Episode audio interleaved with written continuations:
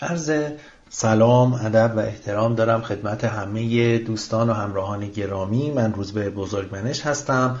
در خدمتتون هستم با یک دوره کوتاه دیگه در خصوص آموزش marketing. اگر جلسات قبل رو دنبال می کردید خاطرتون هست که ما شروع کردیم راجع به آنالیز کسب و کار گفتیم آنالیز محصول گفتیم آنالیز مشتری گفتیم آنالیز فرایند خرید گفتیم و در نهایت رسیدیم به آنالیز یا تحلیل مارکت یا بازار شما. و تو این جلسه می‌خوایم وارد موضوع دوم بشیم به نام developing your strategy یا توسعه راهبردی شما توسعه راهبردهای شما.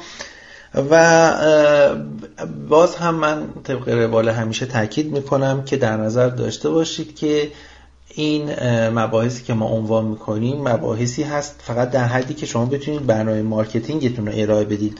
مباحث در حد تخصصی خیلی زیاد نیست.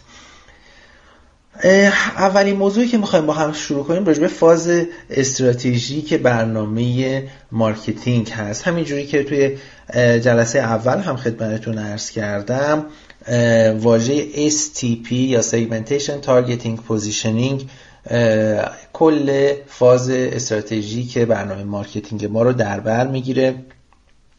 می‌خوایم با موضوع segmentation یا بخشبندی شروع کنیم. بخشبندی بازار عموما به این صورت انجام میشه که شما میاید و مشتریان خودتون رو به گروه های همگن یا هموژن تقسیم می‌کنید و عواملی که بی ربط هستند به اون بخشبندی شما از اون حذف می‌کنید. چهار راه هست برای سگمنتیشن بازار. به چهار نوع می‌تونید بازارتون رو بیاید تقسیم کنید. بسته به محصول هر کدوم از این بخشبندی ها می‌تونه مفید باشه. بخشبندی اول دموگرافیک هست. دموگرافیک یعنی چی؟ یعنی شما بیاید مشتریان خودتون رو بر اساس خصوصیاتی مثل درآمد مثل سن مثل جنس حتی می‌تونید مثل بر اساس قد و وزنشون بیایید تقسیم بندی کنید و بر اساس محصولاتی که دارید اونها رو بهشون ارائه بدید. مثلا اگر شما یک شامپوی میفروشید که محصول چون برای مثلا افراد کم مو هست برای تقویت موهای اون هست شما باید توی سگمنتیشن بازارتون طبعا بیایید و افراد رو بر اساس مقدار مو هم تقسیم بندی کنید. یا مثلا شامپویی دارید شما مخصوص خانوم ها هست. بیایید و بر اساس جنسیت این شامپو برای خانوم ها این شامپو برای آقایون جدا کنید بر اساس دموگرافیک خودتون. دومی دسته بندی بر مبنای جغرافیا هست. و همینجور که خیلی مشخص هست و من توضیح بیشتر از این نمی‌خوام به شما بدم مشتریان شما به صورت فیزیکی کجا قرار دارند و چجوری می‌تونید با اونها کجا باید با اونها ارتباط برقرار کنید که بتونید فرایند فروش انجام بشه و ارتباط با اونها گرفته بشه. دو تا موضوع دیگه شاید موضوعی باشه که کمتر باش آشنا باشید. Behavioral segmentation و psychological segmentation. در ظاهر ممکنه دو تا واژه شبیه به هم باشه. یعنی چی؟ یعنی بخشبندی رفتاری و بخشبندی روانشناسی یا روانشناختی. بخشبندی روانشناسی میاد و مشتریان رو بر اساس کاری که انجام میدن و رفتاری که از خودشون نشون میدن بخش بندی می‌کنه. یعنی چی؟ یعنی اینکه چه میزانی اونها خرید انجام میدن. تناوب خریدشون چیه؟ میزان حساسیتشون به قیمت چیه؟ حتی رفتاراشون تفریحاتشون اینها چیه؟ اینا میشه توی segmentation behavioral segmentation بخشبندی رفتاری. رفتار اونها رو داره تمرکز می‌کنه. مثلا شما ممکنه از یه سایتی برید خرید کنید از شما بپرسه که آیا این محصول رو به دوستتون پیشنهاد می‌کنید؟ اینا یعنی تو این segment دارن کار می‌کنن که رفتار شما رو پس از خرید دارن بررسی می‌کنن. آخرین نوع بخشبندی که می‌خوایم اینجا بهش اشاره کنیم psycho، psychographic یا psychological segmentation روانشناسی یا روانشناختی بخشبندی روانشناسی یا روانشناختی هست که میایم و افراد رو بر مبنای طرز فکرشون بخشبندی می‌کنیم. بر مبنای اینکه چه چیزی اونها رو به انگیزش در میاره بر مبنای سود و ارزشی که از این خرید این محصول یا خدمت استفاده کردن بخشبندی می‌کنیم اونها رو. اسلاید بعدی به ما بخش دوم رو میگه. S segmentation رو بهش پرداختیم. حالا روی targeting می‌خوایم صحبت کنیم. targeting همینجوری که تو این شکل هم می‌بینید. میاد و باریک می‌کنه ما رو. ما هی داریم به سمت باریک و باریک و باریک تر کردن گروه مشتری میشیم. طبیعیه که به ما بدونیم وقتی همه بازار رو ما هدف می‌گیریم خب از این بهتر که نمیشه. ولی برای اینکه بخوایم شروع کنیم باید بر روی یک گروهی متمرکز بشیم. وقتی محصول ما محصول خاصی هست باید بر روی یک گروه خاصی متمرکز بشیم. توی بخش targeting همین کار رو میایم انجام میدیم. یعنی چی؟ یعنی اون audience مون و اون مخاطبمون رو میایم کوچیک می‌کنیم.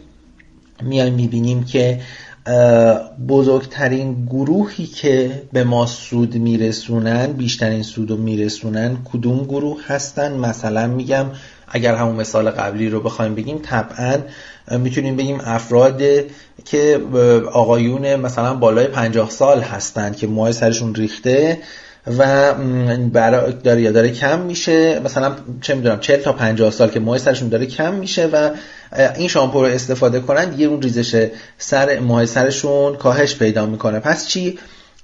اینجا ما میایم بیشترین بزرگترین گروهی که بیشترین سود رو به ما میرسونن هدف گذاری روی اونها می‌کنیم.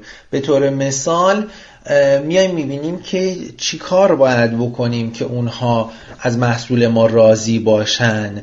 این میشه بخش خدمتتون عرض کنم targeting ما بحث هدف گذاری ما روی مشتریانمون. آخرین بخش, بخش استراتژی که در بعدش یه جمع‌بندی می‌کنیم هست positioning the message یا جایگذاری پیام.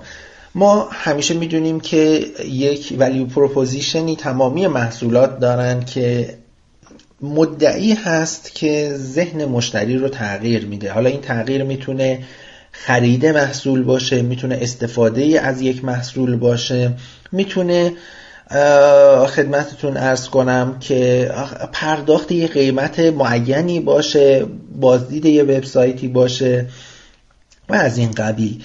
positioning در ذهن مشتری انجام میشه توی ذهن مصرف کننده انجام میشه. ما این رو باید در نظر داشته باشیم. یه چیز ثبوتی در نظر بگیریم که ما می‌خوایم پیاممون رو در ذهن مشتری جاگذاری کنیم. طبعا هم یک عقیده هست که به صورت بالفعل در ذهن مشتری وجود داره. عقیده فعلی هست. ممکنه یه تصویر خیلی بدی باشه ولی ما می‌خوایم اون رو جایگزین کنیم. با اون تصویر ایدئال خودمون اون عقیده مطلوب خودمون و توی بخش positioning راجع به این موارد می‌خوایم با هم صحبت کنیم. من بحث استراتژی رو به همین مواردی که خدمتتون عرض کردم تقلیل میدم. بیشتر از این نمی‌خوام راجع به این صحبت کنم چون توی جلسات بعد می‌خوایم راجع به بحثای تاکتیکی صحبت کنیم. وارد technical phase میشیم تا الان analytical phase از برنامه ریزی فاز تحلیلی و فاز استراتژی رو با هم تو این جلسه راجبش صحبت کردیم و در جلسه بعد وارد فاز تاکتیکی میشیم و در نهایت همینجوری که در جریان هستید وارد مرحله آخر در حقیقت برنامه ریزی marketing میشیم ما. که فاز اندازه‌گیری هست. همینجوری که تو جلسات قبل هم خدمتتون عرض کردم. خیلی ازتون تشکر می‌کنم از اینکه ما رو همراهی کردید تو این جلسات. راه ارتباطی با ما رو هم بلدید. پادکست های صوتیمون SoundCloud و Castbox و تصویری در یوتیوب و اپارات در خدمت شما هستیم. از اینکه ما رو دنبال می‌کنید باز هم ازتون سپاسگزارم و براتون روز لحظات خوشی آرزو می‌کنم. خدا نگهدار